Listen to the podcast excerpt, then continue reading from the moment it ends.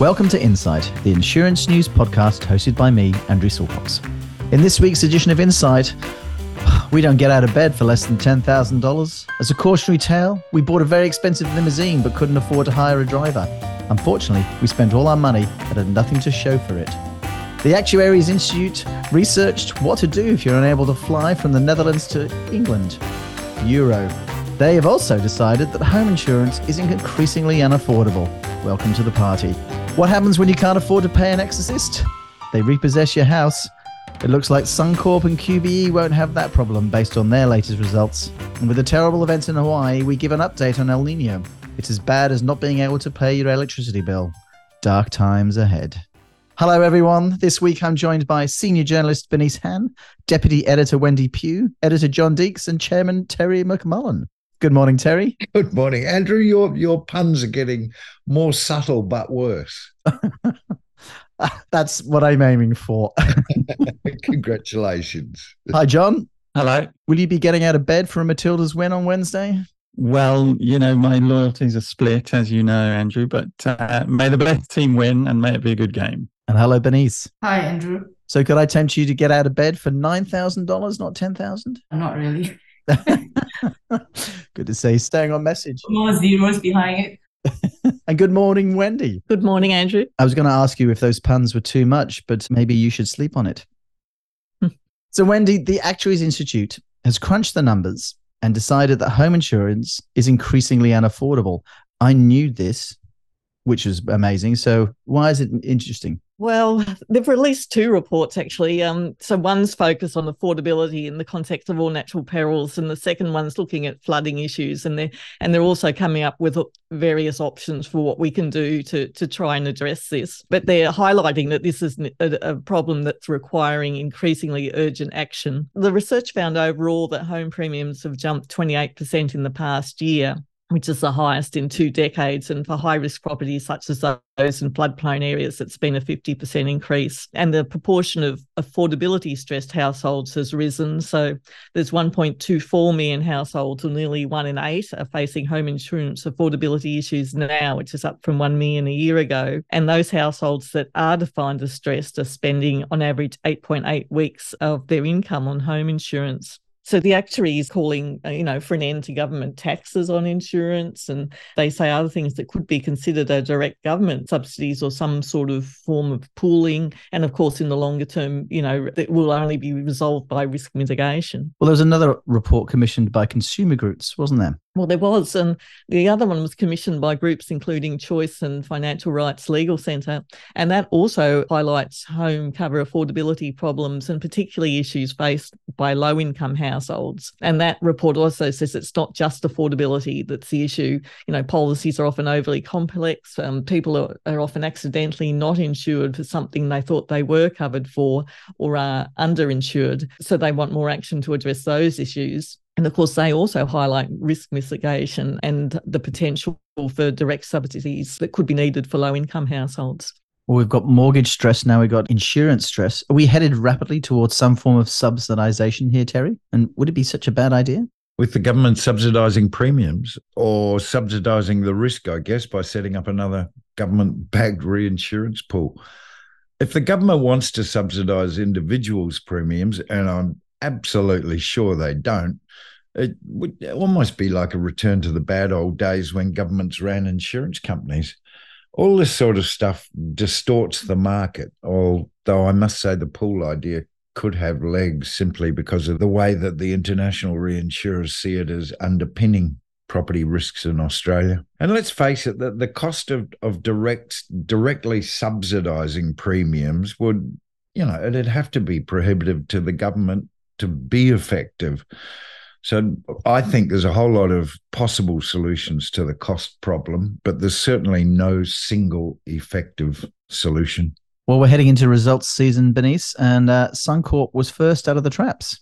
Uh, yeah, so some pretty solid numbers from Suncorp. Profit actually came in at 1.14 billion, and that's like 68% up from a year earlier. But uh, importantly for Suncorp, uh, its core insurance held up pretty well. That's on the back of the price rises it pushed through uh, to counter the inflation pressure. And that continued to the contributed to the significant earnings at its uh, at Insurance Australia division. So uh, the net profit after tax more than tripled to 755 million. And looking ahead, um, Suncorp is saying that the rate rises will continue. Steve Johnston, the group CEO, says the cost environment remains challenging, and so they're aiming for around a 10% rise in uh, GWP growth in this financial year. They also made some key executive changes at the earnings announcement last week. So uh, EGM, Commercial Insurance, uh, Michael Mueller will become CEO of the newly created Commercial and Personal Inju- Injury function. So Mr. Johnston says the changes are basically aimed at ensuring Suncorp can hit the ground running after its bank sale to ANZ is completed. And he's basically quite confident that Suncorp and ANZ will convince the Australian Competition Tribunal to overturn the ACCC's uh, decision. And Wendy, how did QBE fare? Well, the headline result looked good because they had a, a $400 million first half profit, which was up from 48 million a year ago. But that was boosted by investment returns and it actually fell well below analyst expectations. And from an insurance operating perspective, it was viewed as a, as a disappointing result. And that was mainly because of higher than expected catastrophe impacts and a, and a poor result from the North American business. So the group was affected by the New Zealand catastrophes and US storms and, and some adverse development from last year while claims inflation also remained an issue in Australia. But like Suncorp, um, you know, QBE says it's getting uh, strong GWP growth and says retention levels are, are good. It's simplified its US business and it's getting out of some problem areas there and taking a close look at its property exposures. And, and overall, it's expecting a, a better second half. Well, can we draw any conclusions yet, Terry, about how the industry is faring this year? Well, we all studiously examined Suncorp's and IAG's performance for indications of the health of the Australian market. But QBE has vast international businesses that can boost or destroy its results, and that's happened in the past. It is different from the other big operators. The result announced last week, as, as, Wendy's pointed out, there's lots of reason for it being a bit disappointing. It was was softer than analysts were hoping for. But you know, apart from the insurance reasons, there are some non-insurance reasons for that too, like higher taxes. Overall, the analysts though are saying that QBE is heading in the right direction. Oh, God, I've heard that a lot of times, and invariably it does. But uh, you know, it's a volatile market, and I think they're they're doing pretty well. Well, there are some devastating events being reported in Hawaii, Benny's, and one expert is warning that we could be next. Yeah, so uh, David Bowman, a fire science expert from the University of Tasmania, is saying the tragedy in Hawaii is a reminder to Australia of the risk it faces this summer. So our readers and listeners have probably seen the images of the fires in Maui, and to quote the uh, Hawaii governor, it's like a bomb went off. So uh, Professor Bowman is actually drawing parallels from the fires in the US and his concerns that, you know, this is what we may be facing come this summer. So we're already on an El Nino alert and El Nino typically means uh, reduced rainfall, warmer temperatures and increased fire danger, especially in the southeast parts of the country. So um, he's saying that the country has actually made little progress in preparing for future bushfire disasters. So we had the 2019-20 Black Summer, and he thinks that we're sleep, sleepwalking into a fiery future. We didn't do anything, and as and as he sees it, time is running out for Australia and also the rest of the world as the planet becomes warmer. Or what's the latest on El Nino, John? Yeah, well, uh, by the time listeners hear this podcast, it may have updated because the Bureau is due to put out its latest information later today.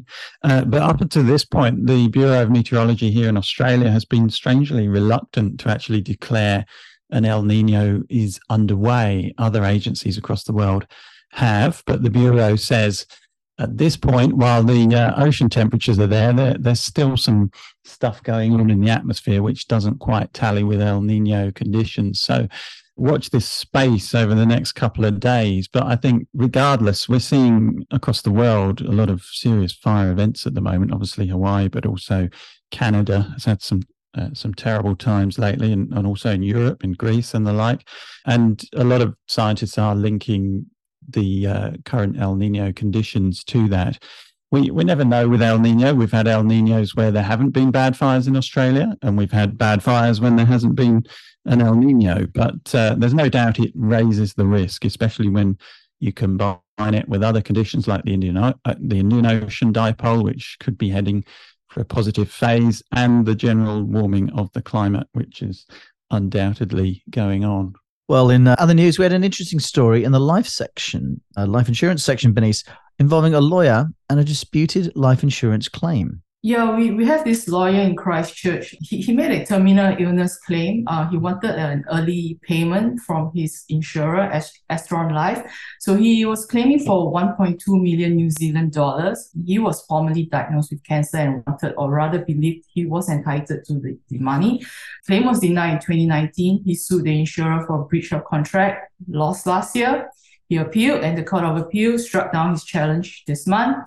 So um, basically, the insurer had reviewed his medical documents and also contacted his oncologist. So in the end, he did not meet the definition of terminal illness as defined in the policy. So um, his oncologist actually told the insurer know, the chance of his patient dying in the next 12 months was low, less than 10% based on the treatment plan suggested. So it, all came down to the uh, interpretation of the contract wordings in the policy. So for the life benefit to be paid out, the policy stated that uh, the life expectancy needed to be not greater than 12 months, uh, regardless of any available treatment. And uh, it should be pointed out that the lawyer actually completed the treatment and made a full recovery.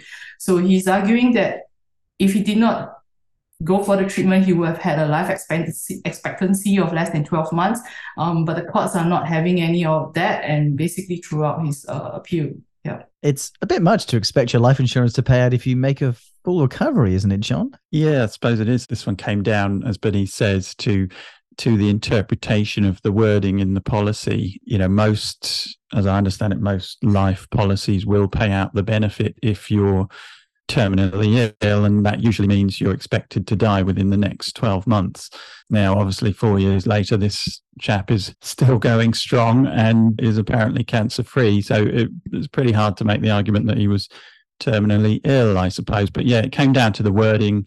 You know, the definition of terminally ill was that your life expectancy needed to be not greater than 12 months, regardless of any available treatment. Now, the, the lawyer said that meant ignoring any available treatment. So, you know, if I didn't have any treatment, I would die within 12 months. Therefore, I'm terminally ill. But the insurer said, well, no, of course it doesn't mean that. It means in spite of any treatment. So, yeah, the courts came down on the side of the insurer in the end, as Bernice says.